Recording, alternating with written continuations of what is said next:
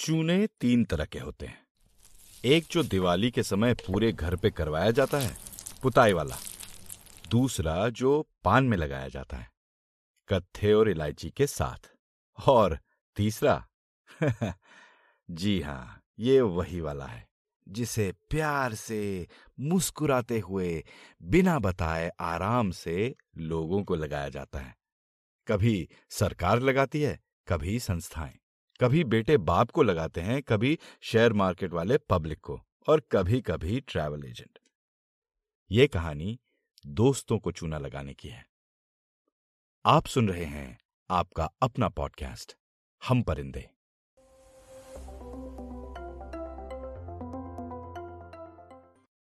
कहानी का नाम भी यही है, कत्था, चूना और बाबा चार सौ बीस।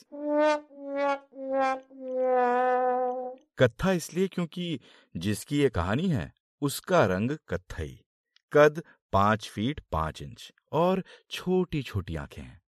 मेरा मतलब थी, अब कहाँ, अब तो वो लगा चुका सबको चूना। नंदन नाम था उसका, जिसे चूना लगा। जब नंदन कलकत्ता में था तो उसका केवल एक ही सपना था, अपना खुद का रेस्टोरेंट खोलने का। इंडिया में नहीं, अमेरिका में। वो पहले से ही एक अच्छा खानसामा था, खानसामा यानी कुक, इतना कि उसकी मम्मी अपनी किटी पार्टीज में भी उससे ही खाना पकवाती थी। मम्मी पापा ने भी खूब सपोर्ट किया, ना इंजीनियरिंग ना डॉक्टरी करवाने का प्रेशर डाला, और ना ही लड़के ये सब काम नहीं करते जैसे ताने मारे। होटल मैनेजमेंट के कोर्स में भी सब नंदन के ही खाने का इंतजार करते थे। फाइनल एग्जाम में भी उसके एक निवाले ने ही सारे जजेस को फ्लैट कर दिया था। He passed out with flying flavours and got an internship in one of the most prestigious hospitality institutions in India, the Oberois. डेढ़ साल वहां, एक साल हयात और छह महीने ताज में समय बिताने के बाद उसे लगा अब टाइम आ गया है विदेश में अपनी साख जमाने का। वो एक बैग जिसमें उसके पसंदीदा नाइव्स, करछी, पलटी, बर्तन, भांडे और बाकी औजार थे, लेकर अटलांटा पहुंचा। अटलांटा इसलिए कि वहां के एक बड़े रेस्टोरेंट में उसकी पेड इंटर्नशिप लगी थी, और उसके दूर के मामा जी भी वहीं रहते थे। He knew he was set. पैसे अच्छे थे, रह भी वो अपने मामा जी के यहाँ रहा था। उसकी कोई गर्लफ्रेंड नहीं थी तो खर्चा भी नहीं हो रहा था, पैसे बच भी रहे थे, अच्छी कट रही थी। फिर जैसे हर ड्रामा भरी कहानी में होता है, मामा जी ने कहा, बेटा मुफ्त की छत बहुत हो गई, अब अपना कमरा ढूंढ लो। हम्म, वो उसे वहीं मिला। आरिफ पुणे से था, देखने में इतना सीधा साधा, पैंट भी वो अंकलों की तरह कमर से थोड़ा सा ऊपर पहनता था, रंग कत्थई, जुबा में गुलकंद घुला हुआ, रिस्पेक्टफुल और overall a good roommate material. Nandan और आरिफ ने चार और लोगों को ढूंढा और एक थ्री बेडरूम फ्लैट में अपनी जगह बनाई। स्टूडेंट्स और जेवन वीजा पे आए हुए, जेवन वीजा मतलब इंटर्नशिप पे आए हुए इंडियंस अक्सर इतने ही भर भर के रहते हैं अमेरिका में, क्योंकि पहले एक साल तो सब हर डॉलर को रुपीज में कन्वर्ट करते रहते हैं, तो थोड़ा कंजूसी से रहना पड़ता है जी। उन छह में से तीन स्टूडेंट्स थे, नंदन इंटर्न, आरिफ कुछ तो भी इंश्योरेंस में काम करता था, एक बंदा क्या था किसी को कुछ पता नहीं, वो अपने में ही रहता था। पर यह था कि सब के सब टाइम पे रेंट के पैसे जरूर दे देते थे। फॉर सम रीजन सब पैसा आरिफ के अकाउंट में भेजते और आरिफ फिर पेमेंट कर देता, ऐसा ही एग्रीमेंट हुआ था। मैंने कहा था ना पहले कि आरिफ के चेहरे से नूर और जुबान से गुलकंद टपकता था, शायद इसीलिए सब मान गए। बस ऐसा समझ लो कि शराफत अगर ह्यूमन फॉर्म ले ले तो वो आरिफ था। आरिफ और नंदन पांच छह महीने में ही अच्छे दोस्त बन गए थे, और नंदन ही सबके लिए खाना बनाता था। सबके मजे थे, वीकेंड के वीकेंड सब लड़के बारी बारी से बियर खरीदते और मस्त पार्टी होती। कुछ महीने तो ऐसा ही चला। फिर एक दिन फ्राइडे को जब सब अपने अपने काम या पढ़ाई से घर आए, आरिफ के अलावा, तो दरवाजे पे एक दस्तक हुई। It's open, come on in. Nandan ने आवाज लगाई। दरवाजे पे लैंडलॉर्ड था, मकान मालिक। देसी मकान मालिकों जैसा बिल्कुल नहीं था, जिनकी तोंद उनकी बनियानों में से झांकती है और लालच जिनके चेहरे से टपकता है। ये एकदम रेगुलर जीन्स टी शर्ट पहनने वाला साफ सुथरा आदमी था। हेलो हाय करता था, अपने काम से काम रखता था और लड़कों को पार्टी करने से रोकता नहीं था। तो जब वो आया नॉक करके तो सबको अचरज हुआ। Hello mister Keith, how it going? ये वाला सेंटेंस नंदन ने रट लिया था और उसे फ्लुएंटली बोल भी लेता था। Oh, it's going all right. Was just wondering when you guys gonna deposit the rent. Oh, uh, we all gave it to Arif on the twentieth of last month. He usually is the one who deposits it. Well, it's the third today. If y'all don't deposit it by the fifth, I'm gonna have to deduct it from y'all's deposit. I'm sure Arif will make the deposit soon. We are never late. Actually, y'all are always late, at least for the past three months. सब Keith की तरफ देख रहे थे। फिर सबने एक दूसरे की तरफ देखा। फिर एम्बैरसमेंट में नंदन बोल पड़ा, We'll make sure the rent gets paid on time this month. Keith वहां से चला गया। इंडिया में ऐसा होते सबने देखा था। सब अपने अपने एक्सपीरियंसेस याद करने लगे और चुप रहे, वहीं बैठे रहे, उसी पोजीशन में लगभग एक घंटा। जब फिर से दरवाजा खुला और आरिफ अंदर आया तो सब उसे ऐसे देख रहे थे जैसे सास बहू वाले सीरियल्स में सास बहू के लेट आने पर उसे घूरा करती थी। आरिफ ने सबकी तरफ बारी बारी से देखा, फिर बोला, okay, go on with it. क्या हुआ सबको? सब एक साथ बोल पड़े।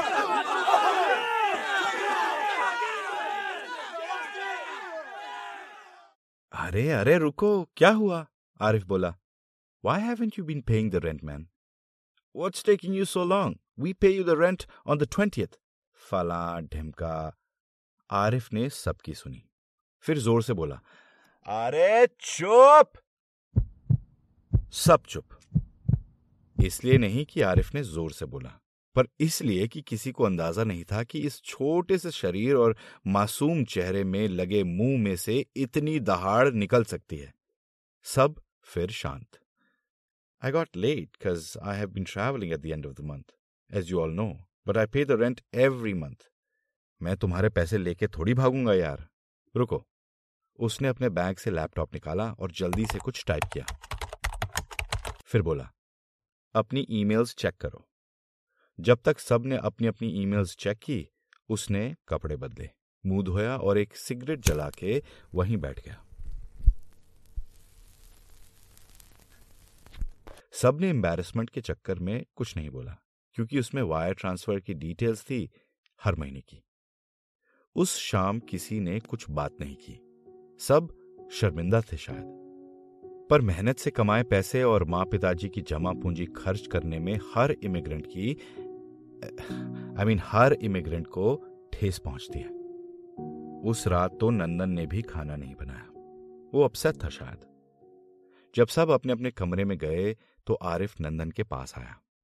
सॉरी यार, मैं किसी का पैसा लेके भाग नहीं सकता यार, आई जस्ट गॉट लेट।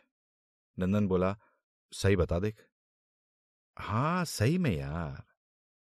फिर थोड़ी देर और चुप रहने के बाद आरिफ बोला, चल सुन, एक बात बताता हूं तुझे, तेरे मेरे बीच की। पक्का? मैं इंश्योरेंस में काम करता हूं, है ना? हाँ, तो थोड़ा बहुत पैसे के बारे में मुझे पता है। हाँ, मैं क्या करता हूं कि तुम्हारे सबके पैसे आते हैं बीस तारीख को। बीस से लेके पाँच तारीख तक मैं वो पैसे शेयर बाज़ार में लगाता हूँ और जो एक्स्ट्रा बचता है वो मैं यूज़ कर लेता हूँ।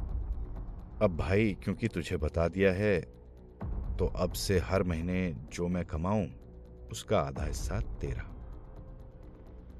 पहले तो नंदन शौक में आ गया, उसे ये साफ साफ धोखा लगा। फिर आरिफ ने उसे समझाया, यार देख, बैंक्स भी यही करते हैं, हमारा पैसा शेयर मार्केट में लगाते हैं और खुद कमाते हैं। And it's legal. आरिफ ने उसे कन्विंस कर दिया कि वो एक्स्ट्रा तीन सौ चार सौ डॉलर हर महीने कमा सकता है इस स्कीम से। हमारा नंदन मान गया। बेवकूफ़ी थी, पर फ्री का पैसा किसे नहीं पसंद। उसने आरिफ से पूछा, और पैसे डूब गए तो? नहीं डूबते पैसे। आज तक डूबे हैं क्या? मैं शेयर मार्केट पिछले पांच साल से खेल रहा हूं।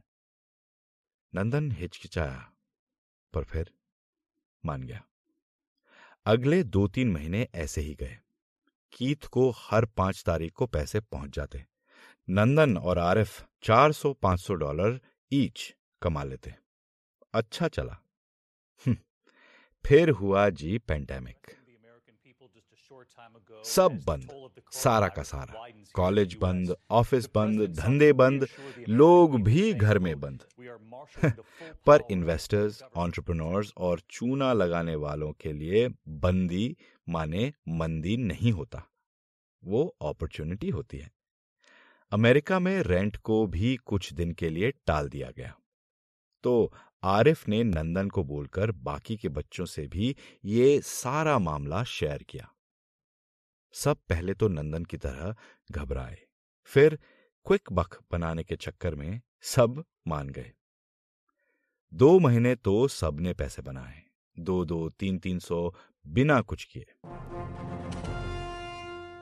आरिफ को शाबाशी भी दी, क्योंकि भाई सब लीगल था तो कोई चक्कर भी नहीं था। सब उसे बाबा बुलाने लगे। उन्हें क्या पता था कि बाबा बाबा चार सौ बीस निकलेंगे। अब दो महीने बाद स्टिमुलस चेक, जो कि अमेरिकन गवर्नमेंट ने हर किसी अडल्ट को देने का ऐलान किया था, इस अपॉर्चुनिटी से आरिफ कैसे चूक सकता था भला? अब क्योंकि सबको फ्री में पैसे कमाने का चस्का चढ़ा दिया था, उन सब ने अपना अपना फॉर्म भरते वक्त अकाउंट नंबर आरिफ का दे दिया था कि जब पैसे आए आरिफ उन्हें हाथों हाथ शेयर मार्केट में लगा दे। हाँ, पता है बेवकूफ़ी है, पर उसने उनसे प्रॉमिस किया था कि चौदह सौ डॉलर के वो उन्हें बाईस सौ बना के देगा। आरिफ का ट्रैक रिकॉर्ड देखकर किसी ने मना नहीं किया। फिर जैसे ही थोड़े हफ्तों के बाद लॉकडाउन खुला, सब अपने अपने रिलेटिव्स के यहाँ चले गए। कमरा भी छोड़ दिया, बस नंदन बचा था। क्योंकि सबसे पहले फैमिलीज और अनएम्प्लॉयड लोगों को चेक आने थे, तो इनके चेक आने में थोड़ा और समय लगा। नंदन भी भूल गया। वो एक आध महीने बाद कैलिफोर्निया आ गया। उसकी इंटर्नशिप किसी एक अच्छे रेस्टोरेंट में लग गई थी। फिर क्या हुआ ये आप अंदाजा लगा सकते हैं। चौदह सौ बाई टू बाई फाइव यानी चौदह हजार डॉलर गायब। बाबा चार सौ बीस नदारत। Social media profiles erased, email deleted. Arif का दूसरा नाम भी कोई नहीं जानता था, और पुलिस में कंप्लेन करना तो इमिग्रेंट्स की हिम्मत ही नहीं होती। छूना लग चुका था। इस बात को अब पंद्रह महीने हो चुके हैं। पेंडेमिक अब भी जारी है। डेल्टा वेरिएंट आ चुका है। नंदन को तो लगता है कि आरिफ ही डेल्टा वेरिएंट है। नंदन अब मैरिड है। उसने अभी अभी एक छोटा सा स्टॉल खोला है। नंदन किसी पे भरोसा नहीं करता। उसे लगा था कि देसी अगर परदेश में मिले तो वो भाई होता है। अब वो किसी को भाई नहीं मानता, और वो पान भी नहीं खाता, उसमें चूना जो होता है।